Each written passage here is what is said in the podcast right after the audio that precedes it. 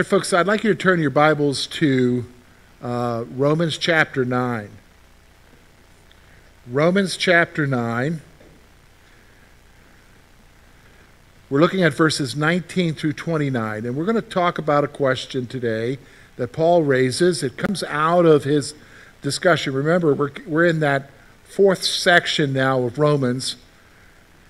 And it's kind of like a sidebar. Paul wants us to get a bigger picture of what's going on. And so he, last week, he, as we looked at it, he was telling us about the reality that God is sovereign. He is the one who is in control, and he shows mercy to whom he will show mercy, and he hardens the hearts of those whom he hardens.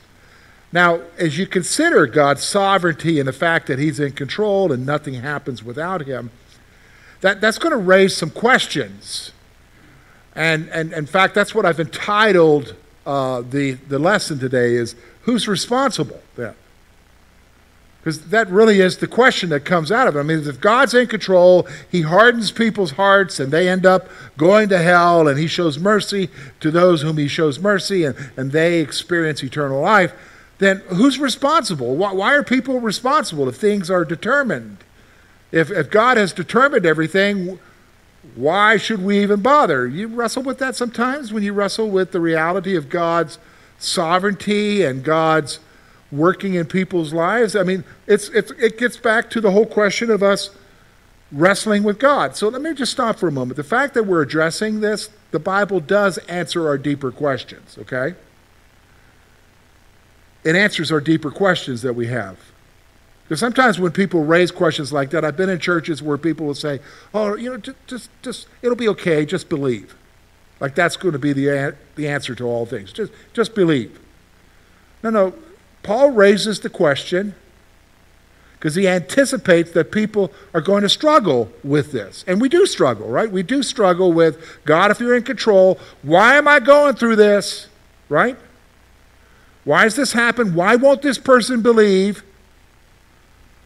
And so he raises questions and he gives us some answers. Now, the, the interesting thing with his answer is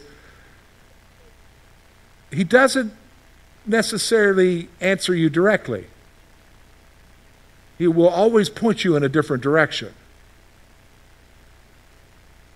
What do you mean? Well, let's look at it together. We're going to look at verses 19 through 29. Look with me and notice here what Paul writes. You will say to me then, why does he still find fault? For who can resist his will? But who are you, O man, to answer back to God? Will what is molded say to the molder, Why have you made me like this? Has not the potter no right over the clay? To make out of the same lump one vessel for honorable use and another for dishonorable use? What if God, desiring to show his wrath and to make known his power, has endured with much patience the vessels of wrath prepared for destruction, in order to make known the riches of his glory for the vessels of mercy, which he has prepared beforehand for glory? Even us whom he has called, not from the Jews only, but also from the Gentiles.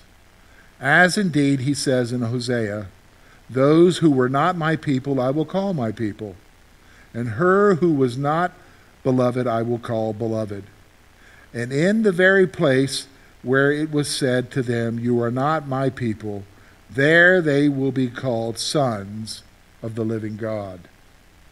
And Isaiah cries out concerning Israel Though the numbers of the sons of Israel be as the sands of the sea, only a remnant of them will be saved. For the Lord will carry out his sentence upon the earth fully and without delay. And as Isaiah predicted, if the Lord of hosts had left us, not left us offspring, we would be like Sodom, and we would become like Gomorrah. All right, so what's going on here? Well, we're going to basically look at this passage and we're going to look, first of all, at the question. It's a question we have. Like, why did you make me the way you made me? If you're in control, how can anybody resist that? I don't understand the way things are. So he's, he's dealing with some very existential questions that we wrestle with. And we've got to come to some sort of conclusion. And then what we're going to see is when we get to verses 20 to 21, we're going to see God's prerogative. We're going to see God's prerogative, and then we're going to see his patient choice. What do you mean his prerogative? Well, he's God. You ever, ever done that? Why are you doing it that way? Because I'm dad.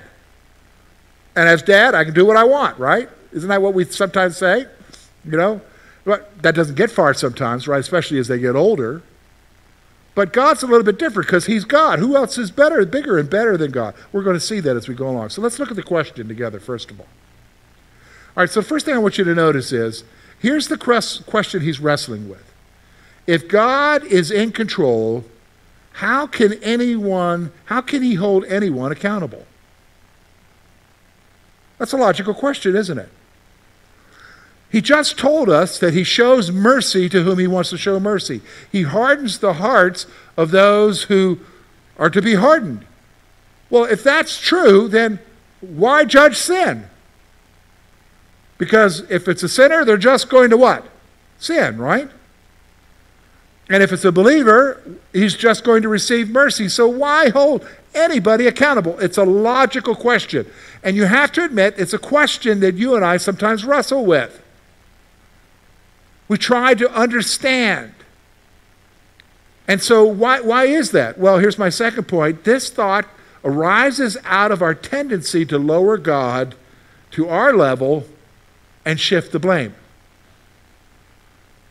We want to lower God to our level. We want God to be like us. But the problem is, is that we forget that God is not like us. He is in no way like us. You and I are sinful. We have sinful tendencies. We make sinful decisions. We have sinful reactions. We want to sin and we do sin, right? But God, there is no sin. He, he didn't create sin. There's no sin in him. He causes no one to sin. James makes that very clear in the first chapter. Let no one say he is tempted by God. God doesn't tempt anyone. He's not like us. Now, why do we want God to be like us? Because we want to shift the blame. Now, have you noticed that we have that tendency? Why did you do that? Well, I did that because. We always use the word because, don't we? I did that because somebody else did something. It's somebody else's fault. Have you, have you noticed that we're not in a culture where nobody assumes responsibility? It's always somebody else's fault. Have you noticed that? It was my scoutmaster's fault. It was my daddy's fault. He beat me too many times. It, it, was, it was my mama's fault. She made me eat those vegetables when I was young.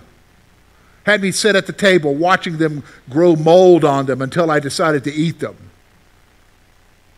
You know what I'm saying? I mean, we, we blame somebody else. And, and what happens is we want to lower God to our level and we're going to say, okay, wait a minute now. Hey, God, you choose, you're sovereign, so you're the reason why all these people are doing. You're the reason why I do wrong things. We want to shift the blame. And so we want to shift the blame on him. So we want to get irritated with him, right? This is the reality. You're not answering me. You're not doing what I want. So Paul, Paul's going to respond to that. In fact, I find it's interesting when I was reading this and as I was studying this, and I see Paul's answer here as if he's answering for the Lord, I realized that there are several places in the Bible where God gives the same type of answer. What do you mean? Go all the way back to the Exodus, Mo- Moses at the burning bush. Mo- Moses is being called by the Lord to go set his people free, but, but Moses is giving a whole lot of excuses. Lord, I, I can't speak. I can't do this. Use somebody else. Well, and, and finally, God says, I'm sending you, and I'm the one who created the tongue. Who are you? You go over to Job again. Job's complaining, Why is this happening to me? I haven't done anything wrong. And he didn't do anything wrong. We know that reading the scripture, he didn't do anything wrong. Why is God doing this to me? It's unfair. And God says, Who are you? to answer me, to question me. Were you there when I created the world? When I measured out the seas in my hands? When I designed everything? So God gives that kind of, like, okay, remember something, folks. He's like, get a grip. Realize something. Why? Because there's a prerogative here. It's God's prerogative. And this is what we're going to see in verses 20 to 21. So here's what Paul says. Look with me. But who are you, O man, to answer back to God? Will what is molded say to its molder, Why have you made me like this? Has the potter no right over the clay to make out of the same lump one vessel for honorable use and another for dishonorable use? Here's what I want you to see here. Instead of answering the question, you are reminded that God is not like you. Sometimes we have to be reminded of that.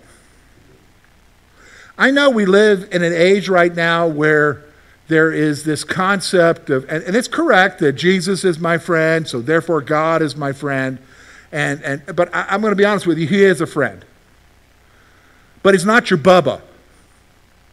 Do you know, what do you mean by that, George? Well, you know, you know a, a Bubba, like when I grew up, a Bubba was somebody I would go fishing with. Did you understand what I'm saying? A Bubba was somebody I would hang out with on Friday night. Do you know what I'm saying? I would go to the mall with and cruise the mall with.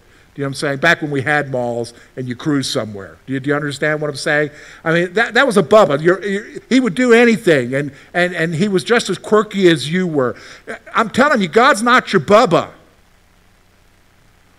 Okay? He, he's not. He's, he's not just your friend who accepts everything because that's not true. He doesn't accept everything. There's things that God is very displeased with me about in my life. I can almost guarantee you he's displeased with you about things in your life. And being God, what does he want? He wants you to change. And he is your Lord. He is the creator. He has not changed in who he is and, and, and his sovereignty and who he is in light of the world. And not just that, he saved you. Without him, you would be nothing. So, when it comes to this question of trying to understand how God works, and here we are, we're wrestling, well, you know, then what's the use? How can anybody resist your will? God says, through Paul, Paul says, Who are you to ask those kind of questions?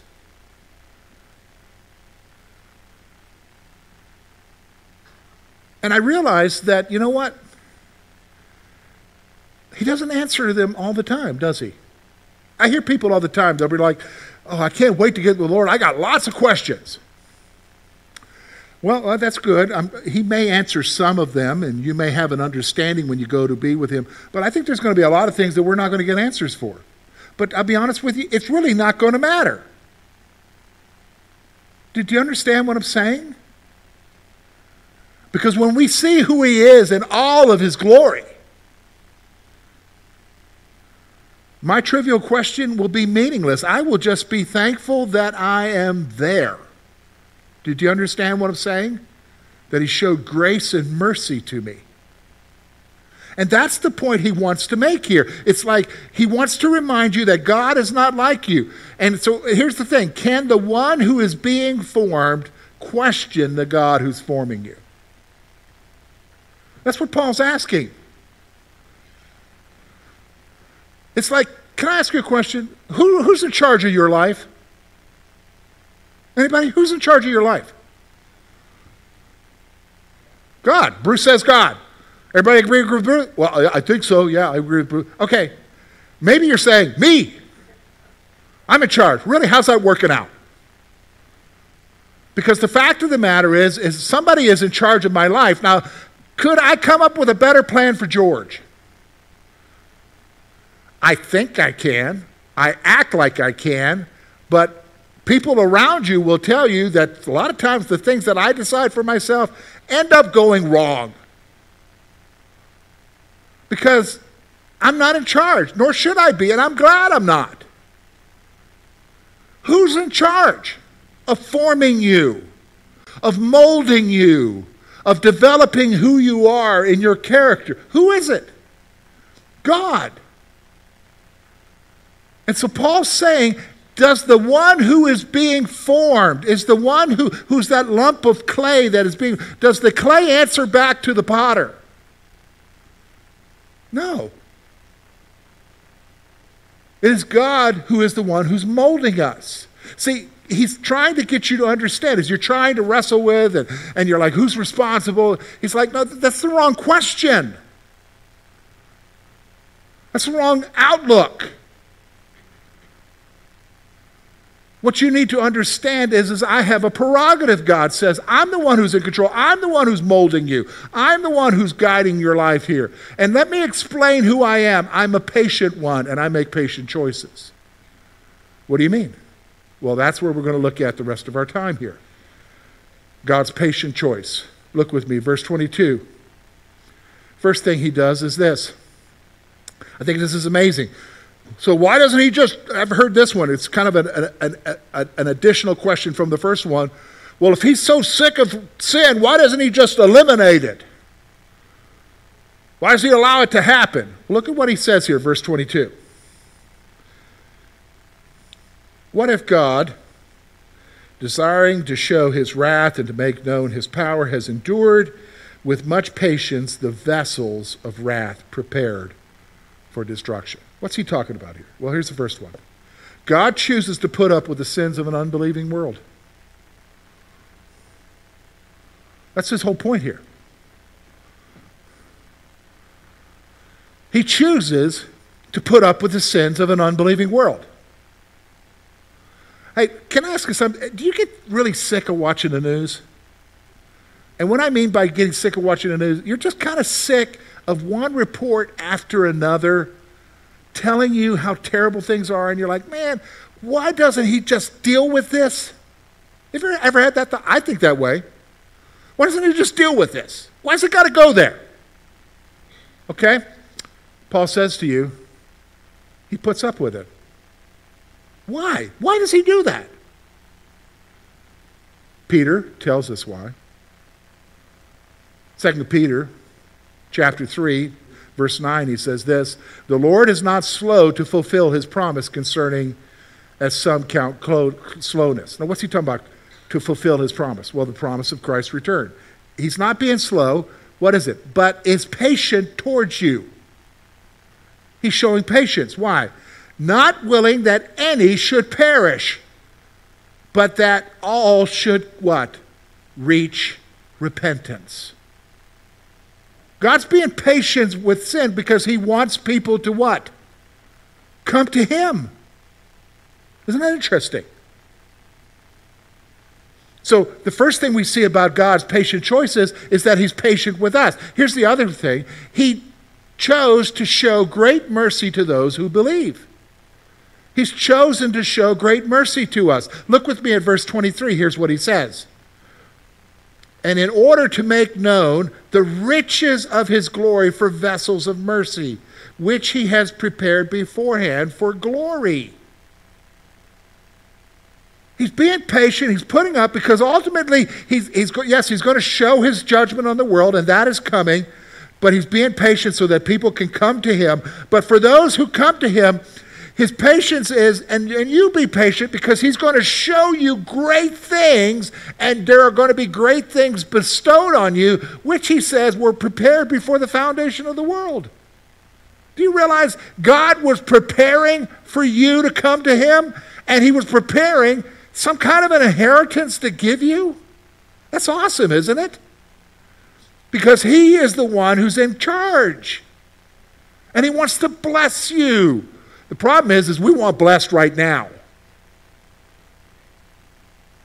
And that's okay. But the ultimate blessing is to come when he will show all blessing to you. Here, here's another one I want you to look with me, verse 24 through 26. Look at what he says here even us who he called, not from the Jews only, but also from the Gentiles. As indeed he says in Hosea, Those who were not my people, I will call my people. And her who was not beloved, I will call beloved. In this very place where it is said to them, You are not my people, there they will be called sons of the living God. Now here's the other thing. God chose to show mercy to those who would become his people. Who's he talking about here? You and I. Because who was his promise originally to? What people did he choose out of all the peoples of the world and say, You are mine? And to you I will give these promises. What people was that? Anybody know? The Jews, right? Now, with that promise being given to them, what was the promise for everybody else? Anybody know? If you weren't a Jew and you weren't included in that promise, what were we getting? Yeah, judgment, damnation for our sin. Now you say, for our sin, what do you mean? Well, remember now, he's already showed us in chapters 1 through 3 that the whole world is condemned because of what? We choose sin. We do not seek after God, for the wages of sin is death. Do you realize that? God doesn't choose anybody to go to hell. That decision has already been made because we do one thing, folks. We do it consistently. You do it every day, whether you realize it or not. What is it? Breathe. No, besides breathing. Sin. But in his grace, he shows mercy. He showed mercy to calling the Jews, but here's that not only he's telling us, but he's calling a people who are not his people. Who are not his people? Gentiles. Who are the Gentiles? Look around. We are. And he says through Hosea, those who were not beloved, I will call what? Beloved. That's a term of intimacy. He isn't just taking you along like some, some stepchild or something. He's taking you along and saying, You are my child now. You are beloved. God is doing that in His mercy and His grace and His sovereignty. Do, do you understand what I'm saying? He's opened it to you and I. Now, that's the problem that's going on today because the folks who originally got the promise don't like that, right? We see that in Acts, right? They're not happy when the Gentiles hear the gospel. So, so the reality is, is God's patient choice. We see here, He's chosen to show mercy to those who would become His people. But then here's the reality. Then why doesn't everybody come? Because everybody can't come. They won't come. They're choosing their own path. They, they're judged. But here's what he's doing for himself. He says this through Isaiah. God has chosen to preserve a remnant for himself. So, out of all humanity that has rejected him and is doing his own thing, even among the Jews, even all of those Jews, he says, there's out of those Jews, there's a remnant. There are those who what? Who will believe. Who are his special ones. And that's you and I. We're part of that. Now, okay, so George, where do we go with this? Well, let's go back to what the original question is. Because we struggle, I struggle, you struggle, it's natural. We, we want to make sense of the world we live in, and so we're kind of trying to make sense of people around us who, who are not making decisions or wanting to follow Jesus. And so we, we get frustrated because we know that He's in control. He shows mercy to whom He wants to show mercy, He hardens those whom He wants to harden. But remember, in the scripture, we're already told earlier that those whom He hardened, those who gave over, is because they chose to what? Reject Him and chase after their own desires, right? So he's showing mercy and illuminating our hearts and our minds to the point where we say we want Christ. Our eyes are open because the God of this world has blinded everyone. And so, even though we wrestle with that and we wrestle with how's that possible? Uh, are you, he's telling us, whoa, whoa, whoa. Look to me. Because he doesn't answer the question, does he? Because sometimes the question isn't the issue. The issue is faith. And are you going to trust him? Do you know what I'm saying? Are you going to trust him? I, I, think back, I, I think back to an incident. I'll give you an illustration of what I'm talking about, okay? So in 1999, we had decided the Lord wanted us to leave our first church in Angus, Ontario, in Canada, and uh, we made a decision about when we were going to leave. So I was going to resign, and uh, we talked to a realtor quietly about putting our house on the market. So uh, I remember was the most terrible thing I've ever done is to go to a church and tell them I'm leaving, I'm resigning. Okay, and, and so we did that, and that evening our house went on the market. Okay, the realtor put the sign out right after the service. Okay. Well, that evening I got a phone call from the realtor. And I told them that I wanted this price. I had a price and I told them we would sell for this. So it's not even not even it's not even 12 hours, okay? And we get a call from the realtor and they said, "Oh, you know, so and so wants to there's this person they they really like the house, they want to buy it, but they want to offer you this." And it was lower than the price that I wanted that we said that we needed to have to leave there. And uh, so I said to them, Lori's listening on the other end. We had two phones. This is back when there were no cell phones. You had two lines. So she's listening to me talking to the realtor upstairs in the kitchen. I'm downstairs in my office because my office was at home. And uh, I said, nah, we'll, we'll wait. It's too early yet. So I hung up the phone. Lori, because we, we got to move back. Because what am I going to do? If I don't have a job, I got to move back to PA. So she's thinking, we got to sell this house. Do you know what I'm saying? And George, you're not thinking. And, uh, you know, it's only, a, it's only a little bit lower than what you wanted. And I said, no, no, I, I think that we need to do this. And so uh, she reluctantly went along. But then an hour phone call came back, and the guy said, they'll give you your price. So we had the house sold within 12 hours of resigning. Do you think God wanted me out of there? Yeah, yeah, He did. Well, now, why do I bring that up? It's kind of like this discussion about God. It's an issue of faith. We're trying to figure life out. We're trying to figure out what's going on with people and why they're making the decisions. And so we hear these, these truths about God that He's the one who's in control and He hardens hearts and He blesses and He's sovereign. And so we ask, well, why are, well, like the guy here in this passage that Paul's referring to. So, why, why are you holding people accountable if they don't have any choice? They're not going to, they're not going to buck your will. You're in control, God. Paul comes along and says, no, no, no, no, no you, you're looking at it wrong. Look to the one who is in control. He's not like you. Put your trust in the God who's in control. Have faith. Just because it doesn't make sense to you doesn't mean it makes sense, right? Isn't that interesting? When you go to Corinthians, the foolishness of God is greater than all of the wisdom of men. If God can be foolish, his foolishness is greater than my wisdom. It's an issue of faith.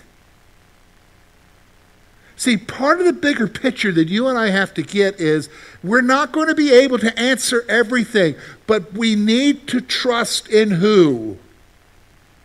God, who patiently puts up with the world the way it is because he wants people to come to him who has chosen before the foundation of the world to bless you with beyond all blessing because you've chosen to follow him. And he's chosen you, Gentiles, who weren't even a part of the promise.